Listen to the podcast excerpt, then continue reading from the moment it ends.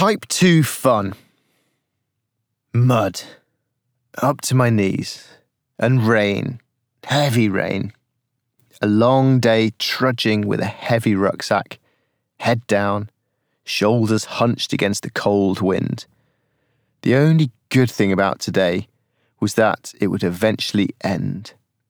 I was trekking across the lunar highlands of Iceland towards the Hofsjökull Glacier. My friend Chris and I were alone out there, carrying a month's supplies on our back. We had endured wading icy rivers and crossing lava fields that bruised our feet. But this evening's mud was the worst. This was the final straw at the end of a grim day. All I wanted to do was pitch the tent, escape from the weather, and go to sleep.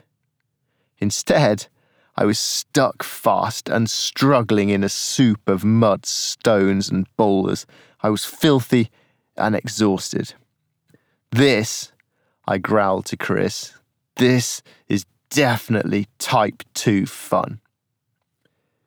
Writing this description today in my shed, I looked back at some photos to remind me of the details. There's a picture of me bent double in exhaustion.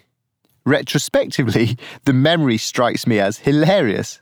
It was an experience I'm definitely glad to have gone through, despite how I felt at the time. In a similar vein, rowing the Atlantic was mostly a cocktail of nausea, misery, fear, and boredom.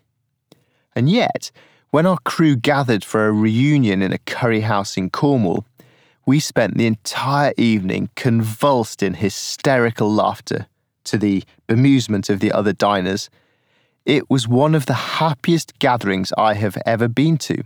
A grueling experience had been polished by time into something precious. The pursuit of retrospective pleasures is a recurring theme in my life. The warm glow of achievement after icy swims and hot deserts.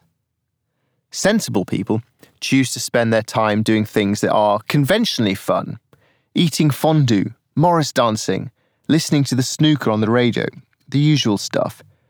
These activities can be labelled as type 1 fun. If you smile while you're doing it, you're in the type 1 zone. Type 2 fun, by contrast, is not fun. You embark on the quest for type 2 fun when you attempt things that are deliberately hard.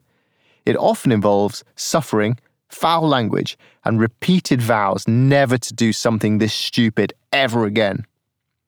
This is not something that you are doing for instant gratification. It is deeper, darker, and ultimately richer and more rewarding. Anyone who has run a marathon or completed a dissertation or assembled flat pack furniture knows about Type 2 fun. Your version of Type 2 fun might be very different to mine. Appearing on stage in your first play, hosting a street party, coaching the under nines football team. This is the world of doing something hard in the hope that at some unknown point in an unknowable future, the endeavour will reward you with a sense of achievement, satisfaction, purpose, and peace. Type 2 exploits will one day be a pleasure to recount over a poppadom and a pint. A friendly word of caution. Steer away from type 3 fun. Such activities are not fun and will never appear so in the future, no matter how cosy the fireside reminiscences. The vows to never repeat anything so stupid hold firm even years later at last orders. Type 2 fun is both an investment and a speculation, and it is often at the heart of the process of trying to live more adventurously. I encourage you, I dare you, to make the effort to toss a little more Type 2 fun into your life.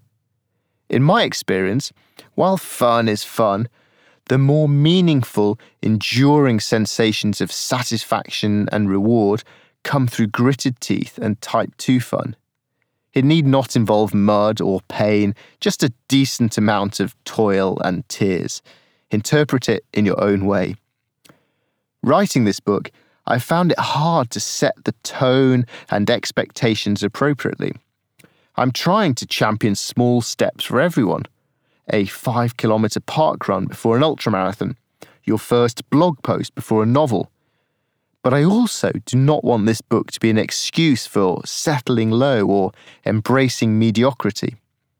I will always applaud excellence, ambition, and ridiculous persistence. Start small, yes, but once you are up and running, you ought to be willing to suffer. Stretching yourself hurts, yes, but that is how you grow. So, if these pages have any whiff of elitism to them, let it be here.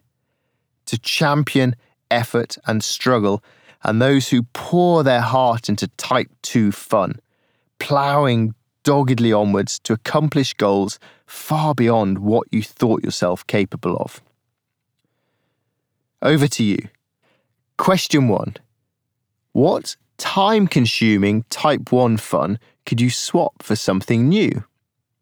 Question two What type 2 fun activity would you like to try? Question three When will you do this?